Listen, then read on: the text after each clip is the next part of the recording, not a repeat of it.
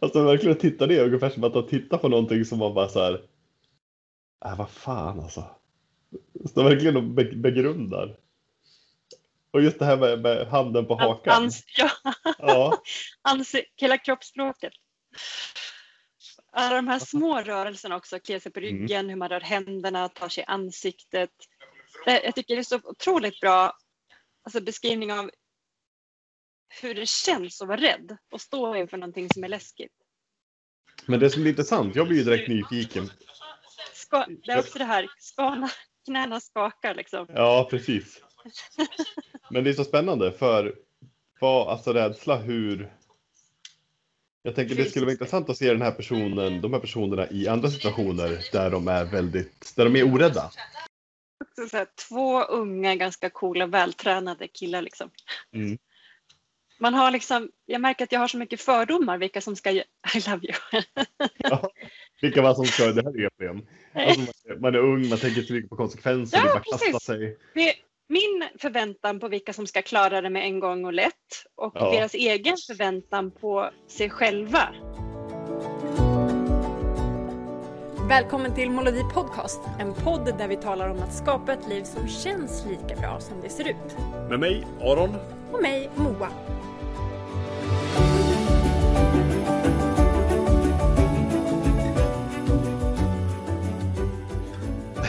Hej Moa! Hej! Vad, eh, vad är det du bad mig titta på här vid början av det här avsnittet?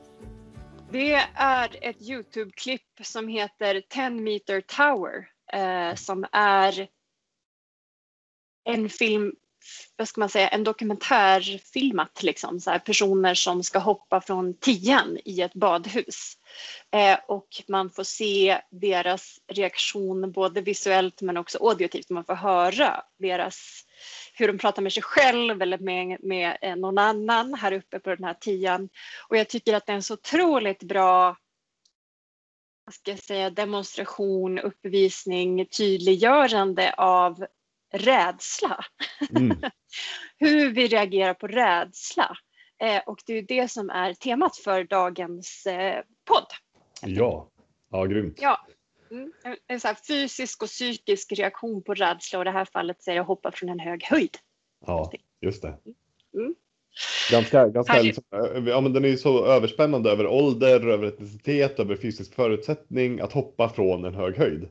Det ja, är, precis. det är så, så gränsöverskridande liksom.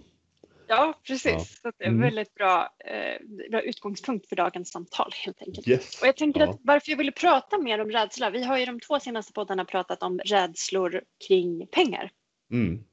Och idag så vill vi avsluta den serien lite grann med att prata om rädsla generellt. För jag märker så många gånger när jag träffar personer i coachsamtal att rädsla styr så mycket och ligger liksom under, så här, i smyg tar ratten Ja. och styr så mycket i våra liv. Och därför tycker jag att det är så bra och viktigt att prata om att det ofta ligger till grund för vilka beslut vi tar i livet eller vilka beslut vi inte tar i livet. Ja.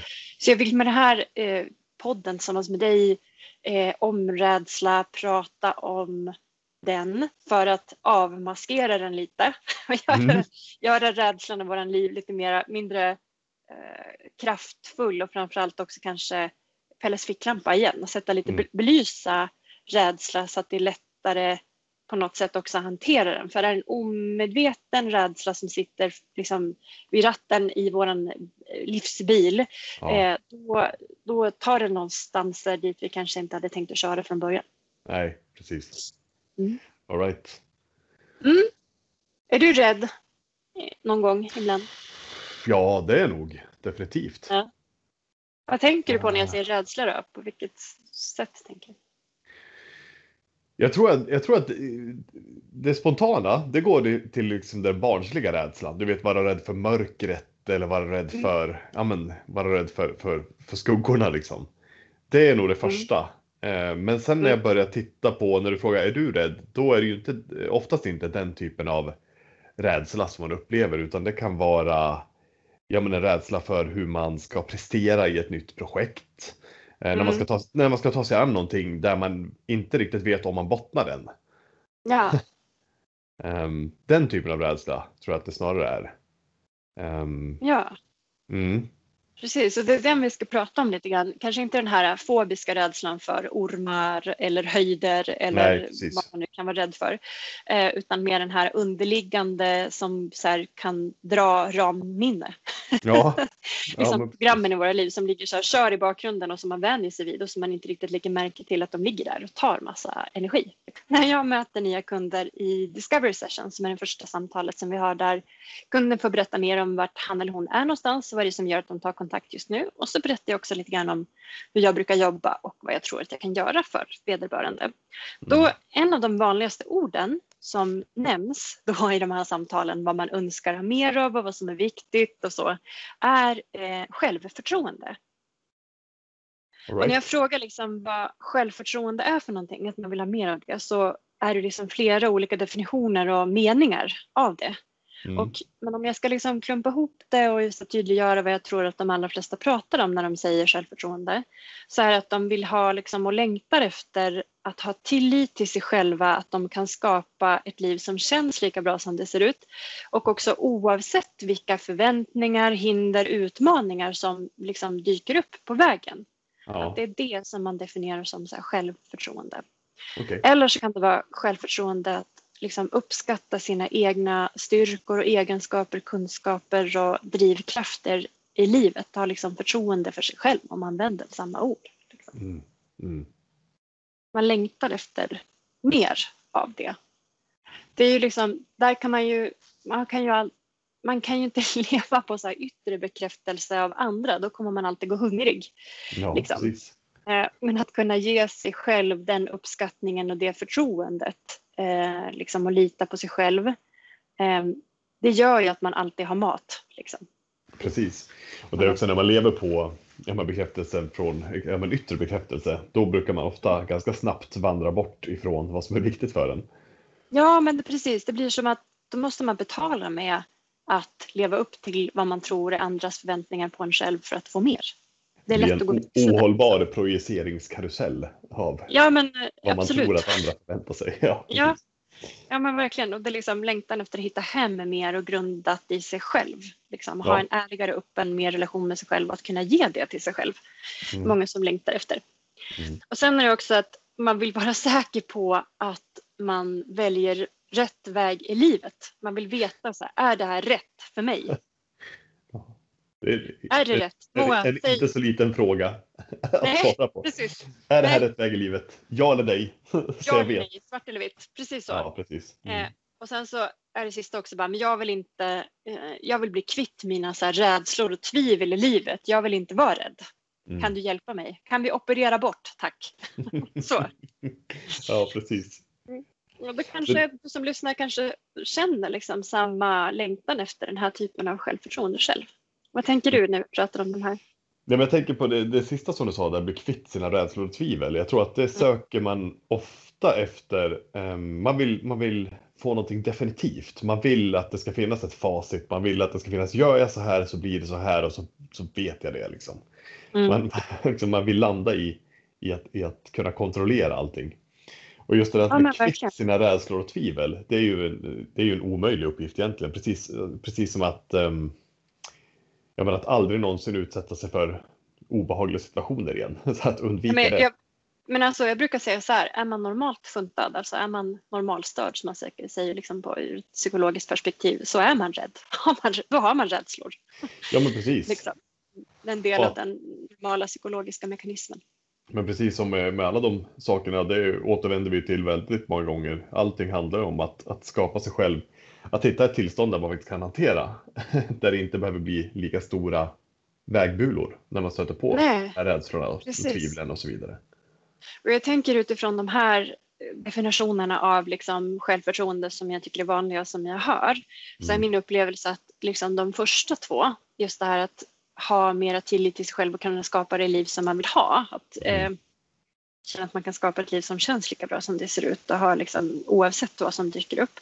Och den andra där självförtroendet, att uppskatta sig själv och sina egna styrkor och egenskaper. De är sånt som man kan lära sig. Mm. Att liksom bygga upp sin egen självmedkänsla, känsla, glädje, kärlek för sig själv. Att man har liksom uthållighet och vad ska man säga, eh, vad, vad säger man när man har uthållighet med sig själv? Tålamod. Ja, tålamod, tack. Ja. Precis, ha tålamod med sig själv med alla sina ups and downs. Ungefär som man skulle ha med eh, sitt barn eller någon som man älskar väldigt mycket, liksom en partner. Så har man ju liksom tålamod med att eh, det inte alltid blir rätt från början. Och man har tålamod liksom, med sin hund när man ska liksom, träna dem och bli rumsrena från början. Man bara Mm. slänger inte ut dem när de misslyckas en gång, liksom, utan man fortsätter träna sin hund tills det funkar. Liksom. Men det är Eller intressant. jakt. Ja, men för de, de, det hör ju lite ihop det här. De, nummer ett och två där, alltså att tillit till Mm. sig själva och sen att eh, självförtroendet att uppskatta sina egna styrkor och egenskaper och kunskaper och drivkrafter. Eh, alltså, de, de borgar ju för att kunna eh, lösa nummer tre och fyra. Alltså att vara säker på att man Mm. väljer rätt väg i livet. Det kanske man aldrig kan bli helt säker. Men man kan lita på att man utifrån det jag vet just nu så vet jag att det här är ett beslut som går i linje med, med det som är bra för mig. Liksom, det som Ja. Brukar Och- säga också att en plan är ju liksom bara vår bästa gissning utifrån de förutsättningar som ges just nu. Ja men precis, för att Mm. alltså, självförtroendet i att jag tar så bra beslut jag kan just nu, alltså det, då vilar man ju också i att ja, men, kommer det ny, ny information som gör att jag behöver ompröva det här beslutet, ja men då litar jag på att jag kommer göra det. Ja, och det handlar också om just det här med självmedkänsla, eller compassion som det heter på engelska, men det, eh, självmedkänsla är det svenska ordet. Jag tänker också att det handlar om att jag tycker om mig själv även om jag råkar ta fel beslut. Mm. Jag är på mitt eget lag, även om det blev dåligt. Men då bestämmer vi om, då försöker vi lösa det, jag och jag. Me, myself and I. Ja precis, det där är en bra utgångspunkt, jag är på mitt eget lag. Ja, Det är ganska viktigt att alltid vara i sitt eget lag. Ja, för det är så himla lätt att man liksom piskar sig själv. Vi ska komma in på det när det liksom handlar om rädslor. Ja, för att det är precis som i den här videos, videoklippet som vi började titta på tillsammans. Så här, när man närmar sig ett stort beslut, liksom som, speciellt som får stora konsekvenser, så är vi alla benägna att känna oss rädda. Och i det här videoklippet så är det ju att hoppa från tian. Det är Mm. flera i det här klippet som så här, säger jag älskar dig och vi ses på andra sidan. Väldigt dramatiskt. Här. för ett för att hoppa. trampolinhopp. Ja, Ja, precis. men precis. Det är inte så här som att hoppa utomhus från en klippa om man inte vet hur djupt det är. Liksom så här. Rysk roulette, liksom. vi får se om vi överlever. Utan Någonting vi inte är- uppmuntrar någon att göra. Nej, nej, precis. Nej. Nej, men precis. Att det är ju en ganska säker situation, även om det upplevs som otroligt läskigt. Och det är så det är Ja. när vi ska ta nya beslut som kan få stora konsekvenser. Eh, det kan vara att flytta till ett nytt land, eh, avsluta en relation, börja en relation, byta jobb. Alla de här Mm. sakerna som kan väcka saker. Då är vi rädda. Det är en del av liksom hur vi fungerar rent neuropsykologiskt. Mm. Och det man också ska veta med sig att även om man gör allt för att förbereda sig eh, för liksom en ny situation eh, och liksom för vad som komma skall.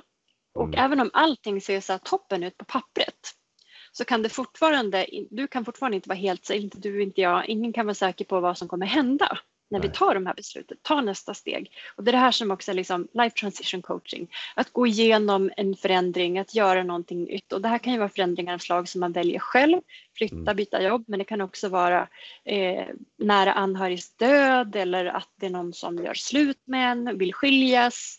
Mm. Eh, man går i pension, saker som man inte kanske kan påverka själv alla gånger. Nej. Det kan både vara självvalda och sådana som händer den i livet. Ja, så man kan inte riktigt veta vad som väntar på andra sidan även om man har förberett sig så bra man kan, både liksom rationellt och liksom emotionellt. För jag Ja. brukar säga så här, det säger du och jag båda, att det enda vi vet om livet egentligen, det är att det är ständigt föränderligt och föruts- oförutsägbart. Mm. Det är det enda vi vet med säkerhet. Ja, precis. Och på något sätt så är det som en, den bästa förberedelsen för mig inför det okända. Att ha det som utgångspunkt. Det är egentligen det enda jag vet. Ja, men och det, sitter, det där sitter ihop, det, det som du var inne på nyss, att ja, men livet är föränderligt. Jag, mitt, en av favoritgrejerna liksom, grejerna som jag alltid återkommer till, både privat och i, i arbetssituationer, är att ja, men, förändring är oundvikligt, men utveckling är frivilligt. Och det Ja, där tänk- hör ju lite grann ihop. Ja, men just för att, ja, men, vi pratade om innan att eh, hamnar man i baksätet själv och låter rädslan styra en, Mm. då blir det lite som att man inte riktigt vet vad förändringen kommer ta en. Nej. Men är man villig att faktiskt vara med i det, och, och även om det är obehagligt, då har man ju chansen för utveckling. Liksom. Ja, och det blir mer så här att faktiskt våga pröva att bli kompis med sin rädsla istället för bara ja, vi ska prata om vad som kan hända, hur Ja, olika kul. reaktioner på den där rädslan.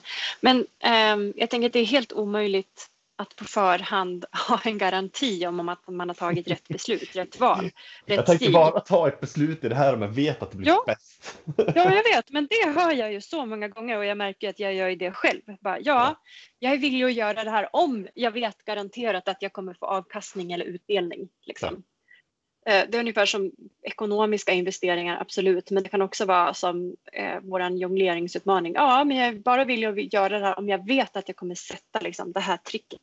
Ja, just det. Ja, men livet innebär väldigt sällan garantier. Liksom. Precis. Så är det ju tyvärr, men ofta så är det så. Ja, jag kan tänka mig att prova om jag vet att jag kommer vinna. Det är en ganska barnslig eh, förhållningssätt och ibland Ja. tänker jag att det där är ju vårt inre liksom, limiterande dialog som ofta har liksom, en psykologisk eh, emotionell mognad av en 9 till 11-åring. Ja. Det är liksom den rösten som talar då. Mm. Det finns ju, vet ju aldrig om det fanns ett rätt val från början. Det är inte som så här, det finns en utstakad väg, en karta för dig och för mig och nu gäller det för oss att lista ut vilken det är. Liksom. Nej, men precis. Det blir inget sliding doors moment som man kan titta Nej. på Nej, i i, efterhand. i, i förtur liksom, eller i efterhand. Nej, exakt. Nej. Så att, att inte veta vad som komma skall är ju läskigt. Så är Mm. det ju bara. Och det är Mm. ju som att hoppa från tian där liksom. Att man vet, har man aldrig hoppat därifrån så vet man ju faktiskt inte hur det kommer kännas och hur Nej. upplevelsen kommer vara. Nej. Och då blir det som att hela ens biologiska organism tänker så här, ja men du kan dö. Så här, det kan ja, bli dåligt. Ja, ja, exakt. Så att när man står inför ett beslut eller en förändring så är det normalt att vara rädd för en eller flera saker. Liksom. Det spelas upp ofta så olika interna dialoger. Jag vill sätta lite ord på dem så att det blir en ficklampa som blir lättare att eh, lägga märke till dem. Så jag tänker att vi ska titta på några stycken av dem. Men innan vi tittar på dem, jag tänker bara på Mm. den här videon. Det var ju väldigt olika åldrar eh, i de Mm. här. Och Ja. det som man, det jag tyckte att jag såg var ju väldigt olika, ja men vad man försöker utstråla för att lura sig själv lite grann. Vissa hade ju jäkligt så här, "Oh, ja men det här är inga problem, oh, kom igen nu då. Liksom prata Ja. med sig själv i tredje person så här. Ja, Ehm, och vissa såg bara väldigt fokuserade ut. Och Ja. eh, det var ju faktiskt många av dem som var lite äldre som hoppade. Och ja, nu vet inte jag hur det här är klippt, men som också ja, men på något sätt hade en, en liksom tydligare målmedvetenhet. Visst, det var ett, Ja. en rädsla och ett motstånd, men de gick fram och hoppade. ja. Vad, vad kan, vad, vad kan, Jag vet inte. Jag, jag la också märke till det där faktiskt i videon och så tänkte jag undrar om det är så där i livet överlag att när man är äldre, har mer livserfarenhet som jag också varit med om x antal läskiga grejer, svåra beslut och att det kan vara så att man kanske har bättre självkännedom och känner skillnad på rädsla och rädsla Mm. eh, och att man också har gått igenom saker som man kanske inte trodde att man skulle överleva. Och Ja, att det. Man, blir man har överkommit då- rädslan så många gånger att man tänker Ja, Jag har ganska bra track record på att överkomma rädslor. Jag borde fixa det här också. Ja, precis. statistiken. tänkte speciellt på, ja precis, min egen livsstatistik liksom. Ja. Och jag tänker speciellt på två kvinnor där, som äldre kvinnor liksom som hoppade. Och då tänker jag så här. Ja, nej men jag, del, dels tänker jag det och sen så tänker jag också att vet man har gått igenom, man kanske har fått, fått barn, man kanske har gift sig, skilt sig, Mm. fått barn, kanske förlorat barn, Mm. eh, vunnit, fått jobb, förlorat jobb. Alltså det har hänt mycket i livet och då blir det också mindre farligt med att kanske hoppa från en trampolin för det bara en trampolin. Medan har man inte utsatts för lika många rädslor och också kanske känner igen sina egna impulser när man ställs inför någonting läskigt. Då blir det lite enklare att sortera. Jag, tänker, jag vet inte om jag läser in för mycket i, i, i det nu, jag kanske projicerar, men, men det var en av de här äldre kvinnorna som, så, som säger också, det är ju uppmickat det här, som ni inte har tittat Mm, med ljud mm. så gör det, men eh, och hon säger att nej fan, jag vågar inte. Och sen så är hon Hon viskar till sig själv. ja, och så är hon på väg ner, men så stannar Ja. hon på första liksom, trappsteget ner från trampolinen. Mm, står still i 10-15 sekunder och sen går hon upp och så går hon ut och hoppar. Det är ungefär Ja. som att hon påminner sig där att Nej men vad fan, jag har ju klarat så många saker jag har tvivlat på förut. Ja, ja, då är det så Och- och- roligt att få uppmickat in i konversationen i huvudet. Vad var det hon, Ja, vad var det hon sa till sig själv? Liksom? Ja, Ja. men absolut. Och det funkade ju. Ja, uppenbarligen gjorde det Men då, där blev jag nyfiken på, alltså du har ju också um, en, eh, en blandning i åldrar i, i, i dina klienter. Mm. Um, kanske inte jättemånga superunga. Nej, de, vet du, de flesta är mellan 40 och 50. Okej, okay, ja, då var det ett dåligt exempel. Jag tänkte fråga om du har sett, eh, ja men om du ser någon skillnad där i hur man tar sig an rädslor? Men det är, inte så, det är inte ett så bra sample size i så fall. Nej, men det är det jag menar. Jag tänker att de allra flesta har inte så mycket strategier för, eller alla har strategier men ofta är de omedvetna. Mm. Um, så att om jag bara ger ett exempel då på till exempel en kvinna som så här, ja men jag funderar på, jag skulle behöva köpa, jag vill köpa min egen bostad för att känna mig säkrare.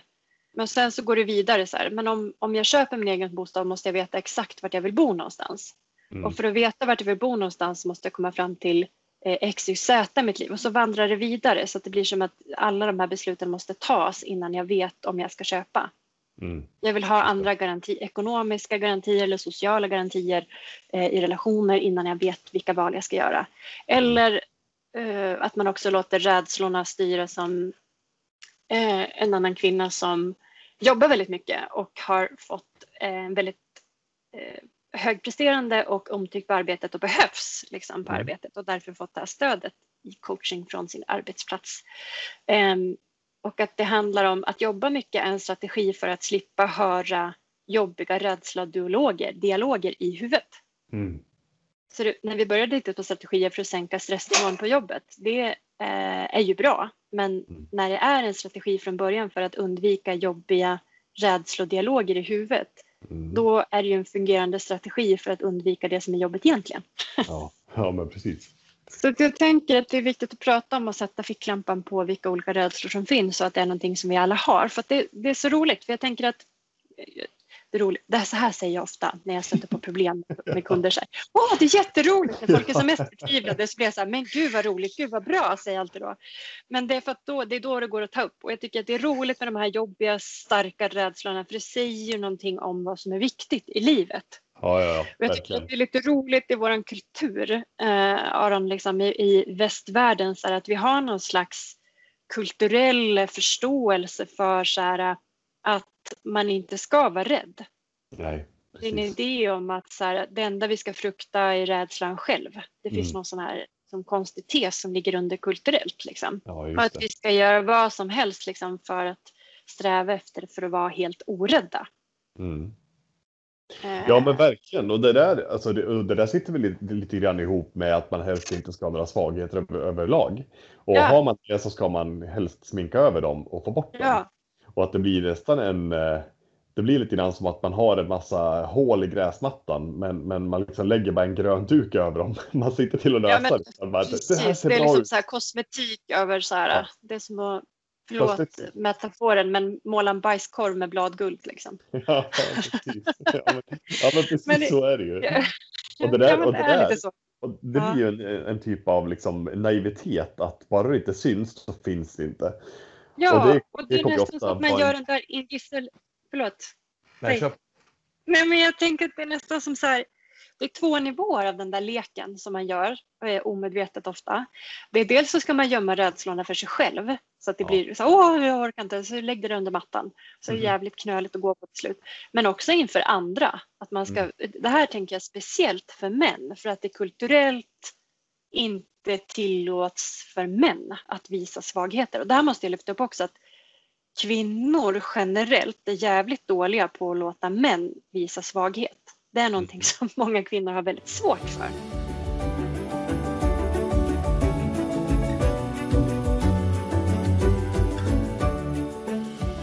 Det har faktiskt själv varit en sån här grej som jag behövt reflektera över många gånger. Till exempel när min man eller vår pappa visar svaghet så har jag haft så många gånger svårt för det.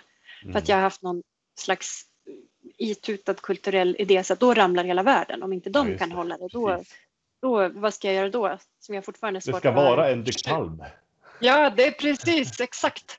Och det finns någon slags så här, men nu har jag mera, när jag blir medveten om det så har jag mer tänkt så här, men gud vilken styrka att kunna visa även när man är svag. Det är det ja, som är styrka. Ja, För att det är som så här, det är inte att köra gaffatejp över ett rostigt rör utan jag vet om vart rosten finns. Men då, det liksom. sitter ihop och nu är vi inne på den personliga delen, men jag tänker också kompetensmässigt i arbetssituationer. Jag tänker de, de ledarna som jag har jobbat med som, Mm. eh, som har varit starkast i längden, det är ju Mm. de som är jäkligt medvetna om sina rädslor och sina brister. Ja, så att och de kan kan, ta ett... Ja, precis. Både prata om det, men, men också för sin egen skull att kunna ta beslut utifrån det.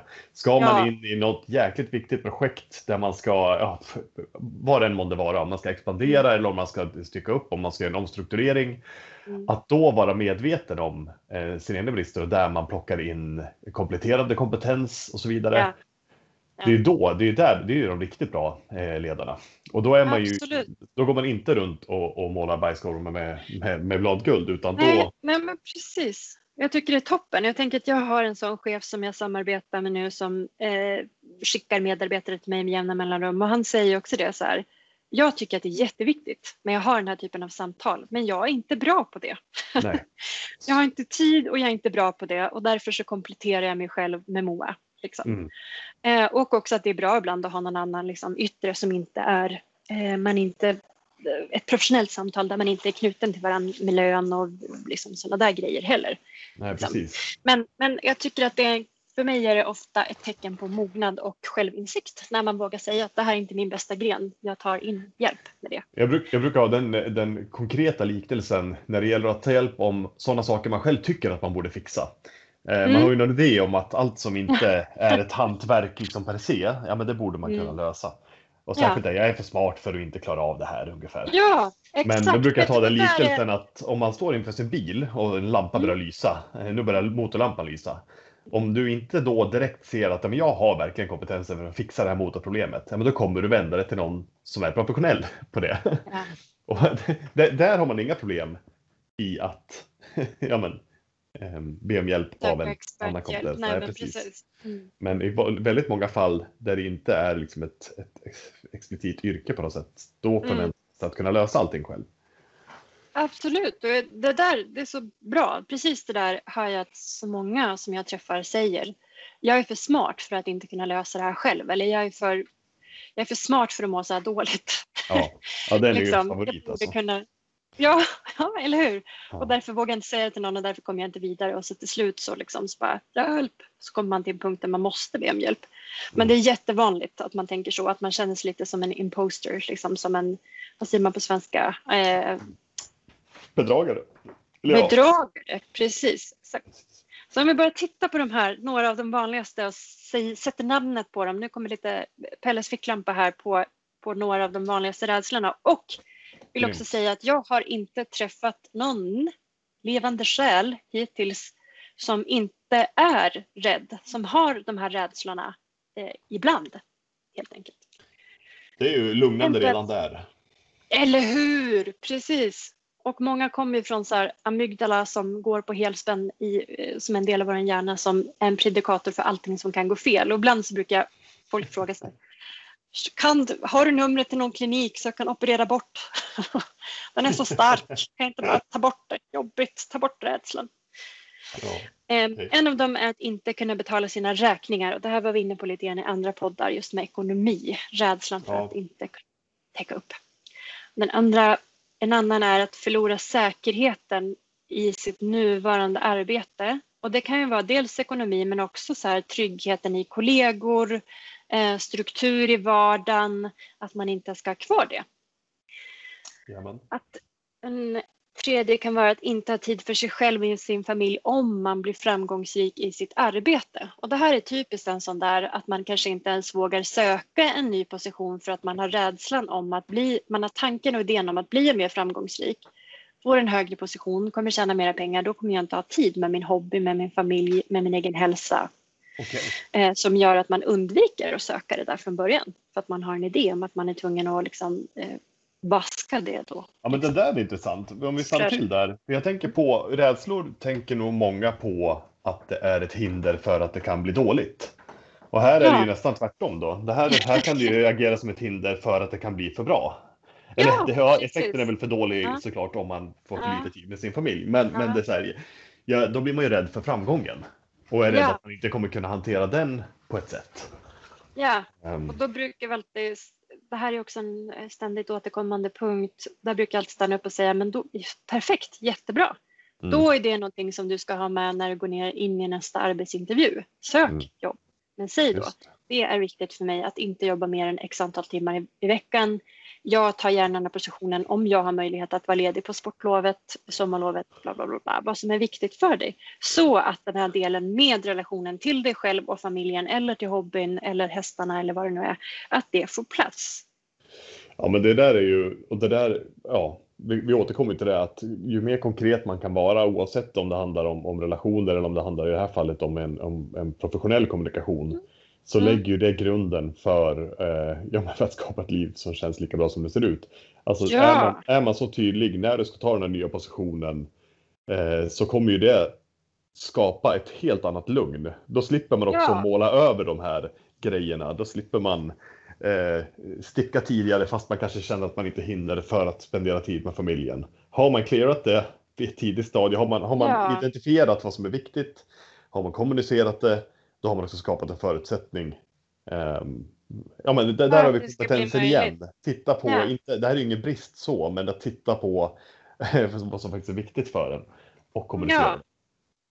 Precis så. Och jag tänker att det är därför man ska stanna upp och titta på vad det är för rädslor för att också kunna se till att göra det bästa för att se till att de inte händer. Liksom. Jajamän. Ja, Mm. Och också det här med arbete igen då, att man inte längre ska ha, sam, det behöver inte vara jobb, att man inte längre ska ha möjlighet att tillhöra ett sammanhang eller social grupp som är viktig för en. mm. Och det kan ju vara om man vill byta position eller arbete, om man går från att vara liksom, medarbetare till att bli chef över sin egen arbetsgrupp. Då är det här vanligt att man inte längre får vara med i det sociala sammanhanget på samma sätt som man har varit tidigare. Mm. Men här ser jag också de som får mycket pengar fort, som gör en exit, som vinner pengar, som eh, förvärvar eh, ekonomi på ett annat sätt. Att man inte längre då känner eller kan vara en del av ett socialt sammanhang som man har varit tidigare Ja, på grund av ekonomin. Att det gör att man har andra möjligheter. Liksom. Mm.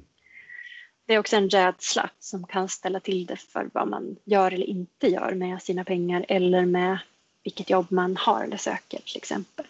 Ja.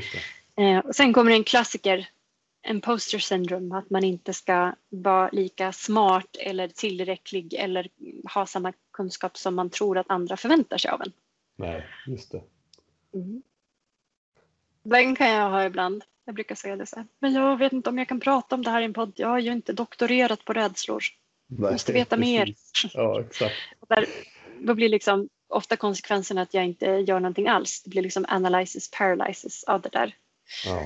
Eh, mm. Men när jag vet med mig om att det där är en vanlig rädsla, då är det ju då är det lättare för mig att hantera den. Liksom. Ja, där var den igen. Ja, nummer fem. Där, där var den.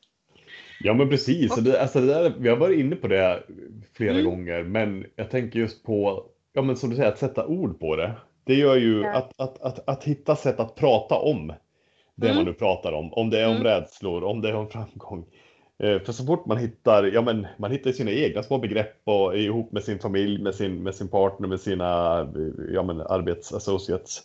Man hittar Mm. de här små orden för att beskriva olika saker och då behöver det inte bli en sån, behöver man inte grotta i det varenda gång. Utan precis som du säger, då kan man säga ja, där kom den igen ja, vad man nu än kallar det.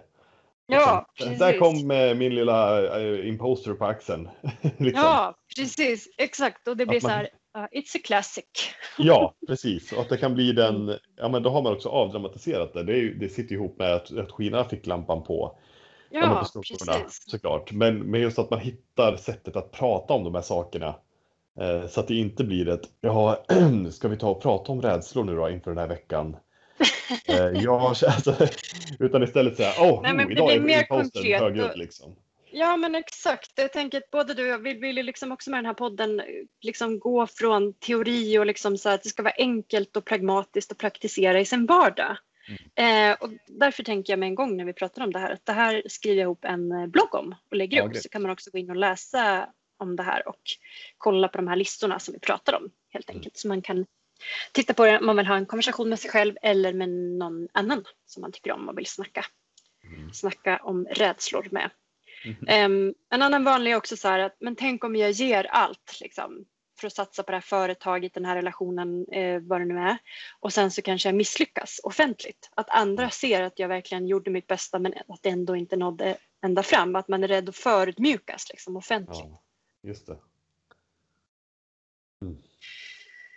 Um, och att också så att man är rädd för att upprepa misstag som man själv har gjort tidigare eh, eller som ens föräldrar har gjort. Att man inte ens vill försöka för att man är rädd för att misslyckas.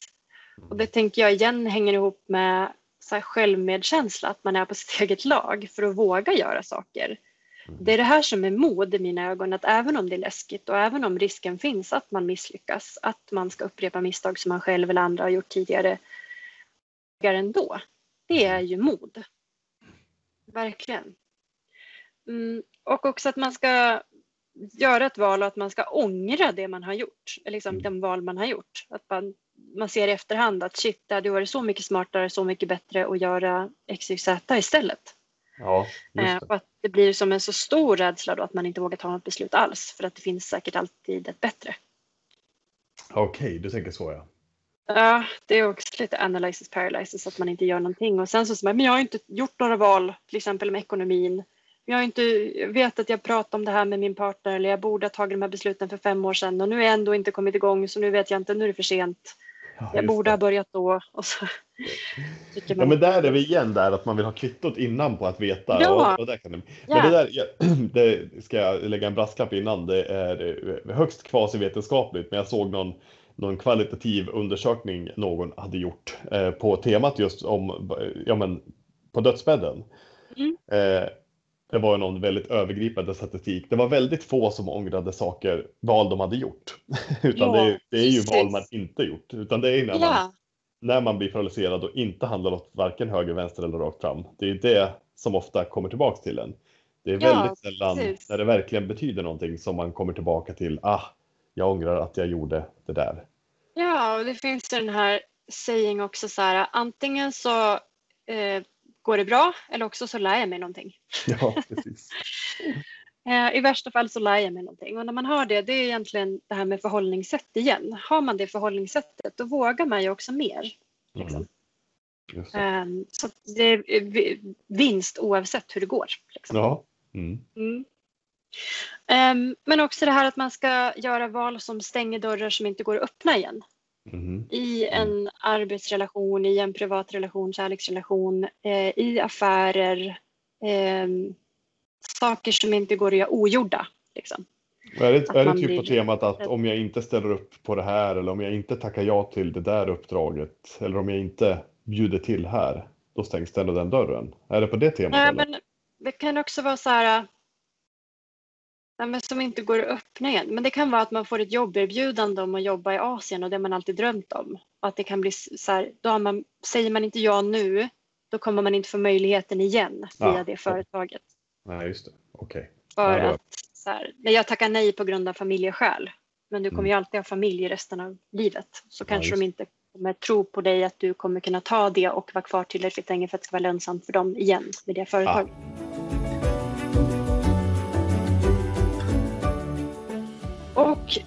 också en favorit som är min. Att göra andra människor som jag älskar besvikna. Att jag vet, vet eller till och med, för mig räcker det med att jag tror till exempel att du har en förväntan på mig att eh, jag ska komma och hälsa på. Det räcker med det. Och Ja, sen. Mm. eh, så gör jag inte det på grund av olika anledningar. Eh, då är jag rädd att göra dig besviken. Det tycker jag är så hemskt. För mig är det så hemskt att göra andra män- människor besvikna. Det är så här Ja. orationell eh, rädsla. jag tänker att din och min relation är ju så välgrundad och Ja. man ska så här, ha förtroendekapital att ta av. Oh, Så ja. våran relation klarar ju att jag eh, tackar nej, slut. Liksom så här, eh, med kort varsel. Liksom. Men ändå så är det så här en djup rädsla för mig att göra andra människor besvikna. Jag är så besviken. Jag vet inte var Ja. det kommer ifrån, men jag vet att det är en vanlig som kan gripa tag i mig. Men det där är så Och- intressant. Ja, men Mm. just den. Jag tycker att den är på i så stort och så smått, men den ter sig precis likadant.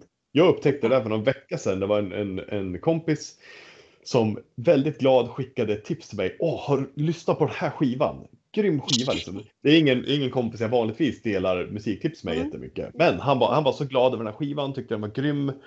Eh, första låten är inte så bra, men de åtta andra spåren är grymma Mm. liksom. Och så skickade han den och jag kände redan innan bara, oh shit, jag hoppas verkligen det här är bra så jag slipper säga. och så lyssnade jag på den och det var liksom inte alls min kopp te. Utan det var, Nej. nej, jag skulle nog aldrig någonsin slå på den skivan om jag ska vara ärlig. Eh, och då kände jag Och liksom, så säger du det i podden, vad modig du är. nej, men, ja, ja precis. Och det roliga är att han skickade ett mess också liksom, eh, ja men en halv dag efter. Bara så här, du? har du lyssnat på skivan? Och då Ja. var det liksom, så här, ja det har jag ju, jag tyckte den var skit liksom. Ja. Och då, och då kände jag innan så här, uff, så här det, det kändes nästan att jag fick dåligt samvete för att jag skulle, jag kan inte säga ja, jo, men den var bra. För det är liksom, det är också ett, nej, det, det vill jag inte göra. Så vill jag inte göra i mina relationer. Eh, och, och samtidigt kändes det jobbigt att vara ärlig. Och då sa jag det till honom, bara så här, oh shit, jag måste bara säga, jag tyckte den var ganska dålig. Det var absolut inte min smak så här. Men vad roligt att du tipsar om en skiva. Och så sa jag just att, ja, men jag kände, det var, jag kände nästan dåligt samvete för att jag inte kan vara lika exalterad som du när du vill dela den här musiken. Så, men då var det ändå så här, jag, jag är grymt glad att du vill, när du, när du hör en härlig skiva, att du tänker på mig och vill dela den med mig. Ja. Tack så fan. Ja. Eh, Jag tyckte inte det här var så bra. Fortsätt gärna tipsa, för helt plötsligt så hittar vi skiva vi kan dela tillsammans. Men, men även där så blir det just det samma. Jag var rädd att göra honom besviken. Jag tycker om honom jättemycket. Och jag var rädd att det skulle göra honom besviken, att inte jag skulle dela det här som han tyckte var så bra. Mm. Nu var ju det en Ja, väldigt men- banal grej, men det är Nej, ju... men det är så bra exempel Aron. Jag tänker så här, i, den, så här, i värsta fall, då blir det så här att du undviker att svara. Om rädslan sitter i framsätet och styr där, Ja. då kan det bli att du så här, antingen att du ljuger och säger att du tycker att den är bra och så helt plötsligt skickar han dig jättemycket eh, country covers som du så här, åh, liksom. Oh, country! Nej, jag vet inte. Men Ja, liksom saker som. Ja, var det countryskiva. Mm. Ja, ja. en gemensam genre som varken du eller jag har så mycket liksom, för kanske. Eh, men, men, och så är man liksom helt plötsligt i någon slags eh, semi-ärlig, oärlig relation där man liksom måste upprätthålla någonting som man liksom bara har inte sagt. Eller så bara undviker man att svara på det där Ja, eh, meddelandet. det var jag närmst på och bara säga men du, Ja. jag har haft så mycket att göra på jobbet idag, jag har inte hunnit Ja. lyssna. Och sen Ja. så, jag, så hoppas jag att det där bara fejdar ut genom de Ja. närmsta dagarna.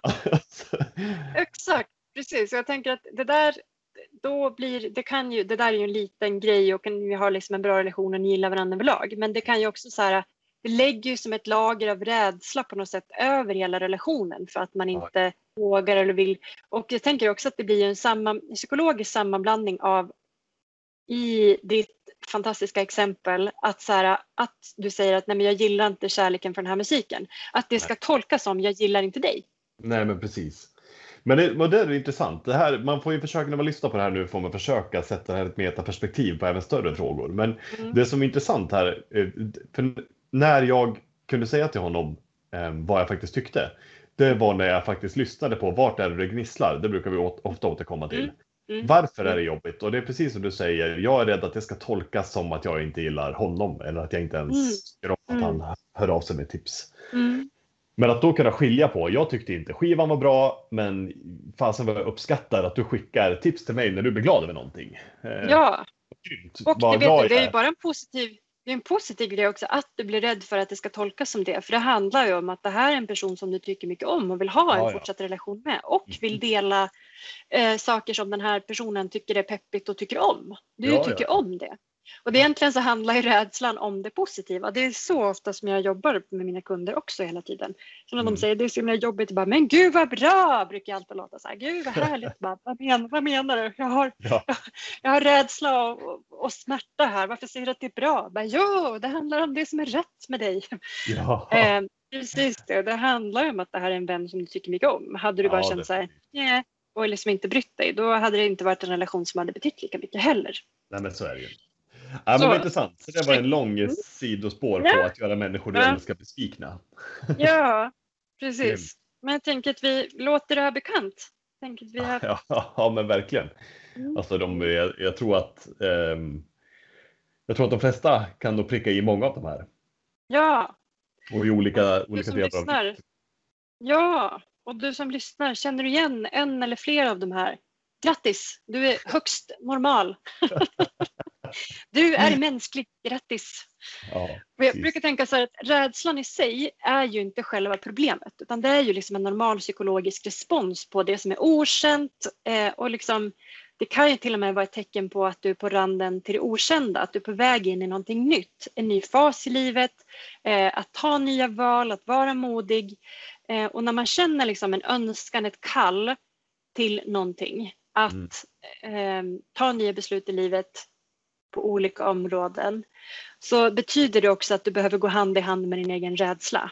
Det behöver inte betyda att du är på fel väg, att du blir rädd, utan det betyder bara att du ska göra någonting nytt på ett nytt sätt som du inte har gjort förut och som du inte har erfarenhet av.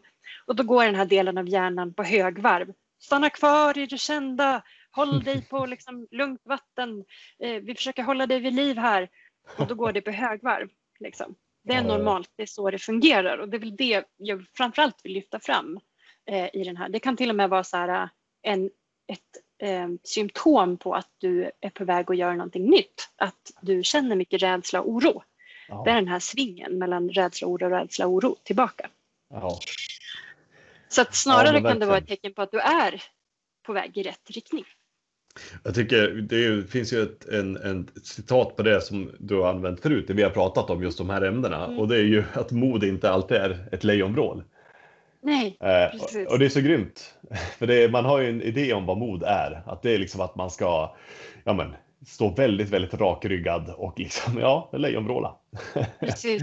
Bara, jag är så modig! Jag kan det här! Och ibland kan det vara de här små konversationerna med sig själv. Bara, mm, jag hör att det är läskigt. Jag hör alla de här förmaningarna, oron. Jag hör alla de här punkterna. Liksom, eh, som en, liksom, det går som en tumlare i bakgrunden. Kokong, Mm. kokong, kokong, kokong. Och tar ramminne hela tiden i min vardag. Mm. Speciellt när jag gör nya saker som är lite utanför ramen. Eh, men att man inte äts upp av det. Liksom. Nej, precis. Eh, mm. och det är liksom, säga när man har över, översättningen på den bara för er som inte har dator eh, eh, lingon eh, färsk i huvudet. Ramminnet kan man alltså säga som arbetsminnet. Det ligger och drar energi, det ligger och drar kapacitet av, Ja. av oss. Precis. Så Mm. min favorit är att ha så här tio fönster öppna i min dator vilket gör att den blir jättelångsam. Mm, ja, men precis. Den har så mycket att tänka på samtidigt. Precis. Ja. Ja, bra liknelse. Och jag tänker när man har liksom en önskan, ett kall, ett sug efter att ta ett steg in i det okända. Eh, så kommer liksom själva den situationen i sig själv, naturen av att gå från en livsövergång liksom till en annan, en, en fas i sitt, i sitt liv till en annan, då kommer den själva situationen att själv, i sig själv, naturen i sig själv, att be dig att släppa liksom dina förankringar i strategier som inte längre tjänar dig. Mm.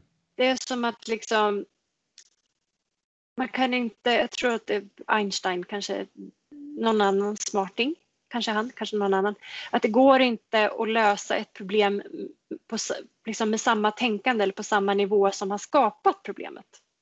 Nej, just det. Det är lite samma sak, man måste släppa liksom livsstrategier eller tankestrategier som man har haft som inte längre tjänar en för nu är du på väg in i någonting nytt. Mm. Och liksom, har man modet att lyssna på sina rädslor, att ta ett steg fast man är rädd och att skapa, liksom, ta ett kliv ut i det okända. Man, det är också den här snygga Sometimes your only, your only vehicle is a leap of faith. Ja, precis. ja, Det är den Ja, det är här övergången som är så jävla läskigt och som det är att stå på trampolinen där uppe bara, men jag vet ju att det är bara ett beslut eller det, är- Ja. det är bara en liten handling. Bara, jag vet ju att jag överlever och hoppar från tian. Jag har ju sett folk göra det. ja Som två unga män i den här lilla videon som bara, men jag såg ju en, en äldre kvinna göra det. Gud vad pinsamt. Så här. Jag borde kunna göra det här. Fattar inte. Ja, Det är bara den här little leap of faith, ett litet, litet steg Ja. eh, som gör liksom att man faktiskt kommer in i en ny fas, i en ny del av livet, i en ny liksom eh, i en ny verklighet. Om Ja. man ska ta stora ordalag. Och det kommer göra när du tar det här modet, när du har modet. Det är så många som har gjort det här innan dig och vi pratar inte så mycket om det men jag vill verkligen ge mer röst till det. De här Mm. livsövergångarna. Det är så många som har klarat det här innan dig. Så att du kommer överleva. Överlevnadsstatistiken är god. Även om man känner sig ibland eh, liksom, mentalt hotad till livet. Liksom. Ja, eh, du kommer återerövra delar av dig själv som legat i dvala och som varit i skugga liksom, och som inte kanske har utvecklats fullt än. Och du mm. kommer återerövra de här så att du kan leva mer autentiskt i linje med den som du är på riktigt. Mer integritet med dina inre karaktärsdrag och dina värderingar och den du är nu. Det är som att vi måste vara vår egen liksom, barnmorska och liksom förlösa oss själva igen och igen i livet. Ja. Ja. Liksom. Um, och det, det, här är ju ganska läskigt. Det är ju läskigt att släppa liksom, taget om strategier och tankar och idéer som har varit gångbara i ens liv tidigare men nu måste vi skapa en ny verklighet ja. och liksom hitta nya. Så att eh, jag tycker att det går lite stick i stäv med den här att vi aldrig ska vara rädda. Att liksom i västvärlden att vi aldrig ska vara rädda, man bara ska vara orädd, fearless. Liksom. Mm. Var uh, modig ibland, liksom. inte vara den här I'm on the top of the world, jag klarar allt. Utan det kan vara som en liten viskning och våga ta ett litet steg. Det kan vara liksom den. Mm. Och att man brukar prata om rent eh, neuropsykologiskt de här tre responserna som man kan ha, liksom, att eh, fight, flight eller freeze. Mm. Att antingen så stannar man kvar liksom och bråkar med rädslan och är så här bara, nu håller du käften, jag tänker göra det här ändå, sluta. Bara, jo, nej, jo, nej, jo, nej. Så hamnar man i verbal inre fight med sin egen självlimiterande rädsla och dialog i huvudet. Bara, mm. Jo, nej. Eller också så flyr man från rädslan och att man mm. försöker bara så här, stoppa undan den, stoppa den under mattan, eh, dricka alkohol, eh, bedöva sig med andra saker, Netflix. Mm. Populär, social, kulturellt accepterad drog. För att liksom slippa känna allt det där man känner. Eller så bara äts man upp av den här rädslan och blir helt förvirrad och så vågar man varken ta ett steg framåt eller bakåt. Liksom. Man bara vet inte längre vad som är upp eller ner. Eh, men här brukar jag tänka att det är en tredje strategi som är framgångsrik som är så här tend and befriend. Att så här, bli kompis med rädslan, att faktiskt så här, eh, ta en kopp te. Bara, men rädslan, vad säger du då? Liksom, om det här. Men att inte låta rädslan, låt den vara med, lyssna på den, men låt den inte köra bilen för 17 gubbar. Nej, precis. låt den sitta med i baksätet, bara jajamän, jag hör dig, men vet du vad, det är jag som styr. Mm. Det är jag som kör.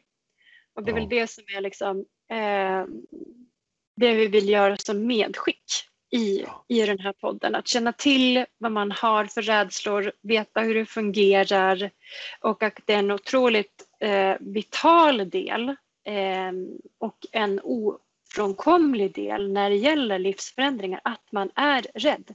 Att man blir rädd till och med på en biologisk nivå som man kan ja, se i den här eh, trampolinfilmen. Liksom. Och att eh, vilka normala responser är. Liksom. Och ja. att strategin för att ta sig förbi det, det är att inte liksom drämma till den här rädslan, stoppa undan den och alltid vara liksom helt fearless. Utan man kan vara rädd och agera och låta den här rädslan åka med. Ja men precis, det är inte så polariserat som man ofta vill måla ut det till att vara. Nej, precis. Det är inte svart och vitt. Så man kan ställa sig frågan liksom, vilken rädsla gör sig påmind nu? Hur ja. låter den? Ja, men verkligen. Det är ju en bra sån där fråga som man kan ta med sig. Ja. Än en gång, sätta ord på det. Vad är det som gnisslar? Sätta ord på det, precis. Skina lampan på det. Det finns många liknelser. Men, mm. Ja. Ja, men grymt. Ja. Har du hoppat från tia någon gång, Aron? Det har jag faktiskt. Hur var det? Det, det var eh, kul. Det är ju hisnande. Det är lite som att åka ja. karusell. Ja. Jag, jag, har, jag har gillat att hoppa sånt där sen, sen jag var ganska liten. Så jag tror ja. att då, då får man in övningen på det. Men definitivt när man hoppar från klippor och sådär. Där har jag också känt den här, den här rädslan som jag kan se ja. i videon. För precis som du var inne på, då, då har man ju tagit ett steg längre. Ja. Och där just, kommer jag tillräckligt långt ut? Hur blir det? Ja, ja men precis. Hur, hur djupt kommer man i, i, i vattnet när man landar? Mm. Det är inte lika kontrollerad omgivning som att hoppa Nej, i ett badhus. Och, men det är också det där tycker jag, stora hoppa ut eller in, att man ser man igenom vattnet eller inte. Är det mörkt vatten? Ja, precis. Eller klart, den det är en stor är- grej. Exakt. Ja, ja, Nu lät det som jag hoppade från klippor hela tiden. Det var nog 15 år sedan men så är det- det- är lätt att ta med så här lite, lite coola grejer som pratar Ja, om precis. att det är någonting man gör varenda dag. Ja, precis. Även Ja. på vintern. Har du hoppat från tian någon gång? Men jag tror inte att jag har det. Eh, Jag bara funderar på vart det finns en tia någonstans som jag har hoppat från. Men jag har nog också mest hoppat ute från klippor. Ja. Eh, Jag är en sån här som stannar upp och tittar på om andra överlever och sen kan jag hoppa själv. Men jag är Fint va? Solidariskt. Nej, men, Eller smart. Ja. eller smart, precis. Nej, men jag tror att jag är otroligt fascinerad av rädsla som känsla och att jag tycker att det är samma... Jag kan stanna upp i sådana situationer när jag verkligen känner så här, åh nu känner jag mig rädd. Ja, men, och stanna kvar och är nyfiken så här, men vart i kroppen känns det? ja. Hur känns det? Och känner jag igen den här rädslan från andra situationer att det är ju ett biologiskt påslag. Liksom. Ja. Det är som att kroppen blir rädd fast men, mentalt kan jag vara lugn. Och en Mm. sån här situation var, jag hoppade inte, men jag och min man Oskar la tak på ett hus som vi håller på att bygga. Ja. Som är ganska högt, huset ligger på en kulle. Mm. Och så kände jag så här, fan vad högt det här var. Och så var jag rädd liksom. Eh, och så tänkte jag, jag kan rationalisera bort den här rädslan. Vi behöver få det här gjort. Och så upp på stegen och upp på ställningen och upp på taket. Ja. Och så, så här, det går bra. Och sen efter tio minuter på taket så börjar mina knän skaka. Shit. Så hjärnan kunde gå förbi att jag var rädd och bara så här, fine, jag är rädd, det är ingen fara, jag sitter fast i sele, jag har liksom så här rationaliserat allting. Men kroppen var fortfarande rädd och det blev som gelé i knäna. Så jag var tvungen att gå ner och vila liksom. All right. Så tänker jag att det är superspännande eh, att det liksom mentala och den kroppsliga rädslan. Mm. Ja, men där, där kommer det ju till en extrem eh, jag menar, exemplifiering, just att man blir Mm. knäsvag av rädslan. Och det, då Ja. förstår, jag tycker det är en bra liknelse med att förstå, även om man inte blir knäsvag av rädslor när det gäller en utmaning i jobbet eller en Mm. relation, Mm. så förstår man hur, vilken stor påverkan det har på hur vi mår. Biologi, ja, Mm. ja, Och precis. bra, bra det- exempel. Ja. Men du, det här med hoppa jättespännande. från tian. Jag har ju en klippa ganska nära där jag bor, eh, vid en sjö. Då tycker jag att när det blir, när isen har smält, det är en bra början. När den har smält, då tycker jag att vi ska, eh, varför inte prova ett, den är 12 meter ungefär. Eh, det vore coolt. Så får vi filma och lägga ut det på, Ja. på, på Instagram. Eh, att, challenge eh, studio, på Instagram, är studio monodi, där man kan kika in. Ja. Eh, grymt! Fan, tack för idag! Och eh, Eh, hörni, gå in och kolla. Förra veckan så eh, öppnade vi eh, Patreon eh, där man, eh, ja men förutom eh, att lyssna på poddavsnitt också kan ta del av eftersnack på väldigt många poddar. Eh, worksheets, arbetsböcker till, till ganska många poddar. Det, kommer, det ligger redan nu uppe något extra avsnitt med gäst. Det kommer komma lite mer digitala prylar, lite föreläsningar och så vidare. Och så småningom, eh, beroende på hur den organiska tillväxten ser ut i communityt så blir det lite live Q&As och sånt där. Mm. Så eh, grymt roligt och eh, gillar, ni, gillar ni podden, eh, tycker ni att den är rolig eller har ni nytta av den eh, så tipsa gärna. Det är jätteroligt att vi blir fler. Vi märker ju det. Eh, ju längre vi har Ja. kört så växer och det är ju skitkul att se och jätteroligt när ni, när ni mejlar in era Mm. reflektioner eller tankar. Så eh, grymt! Tack för idag Moa! Tack själv! Härligt! Eh, ha nu en fin dag! gå upp och ta tag i någon rädsla så hörs vi igen. Bra, perfekt! Bra, hej då! Hej!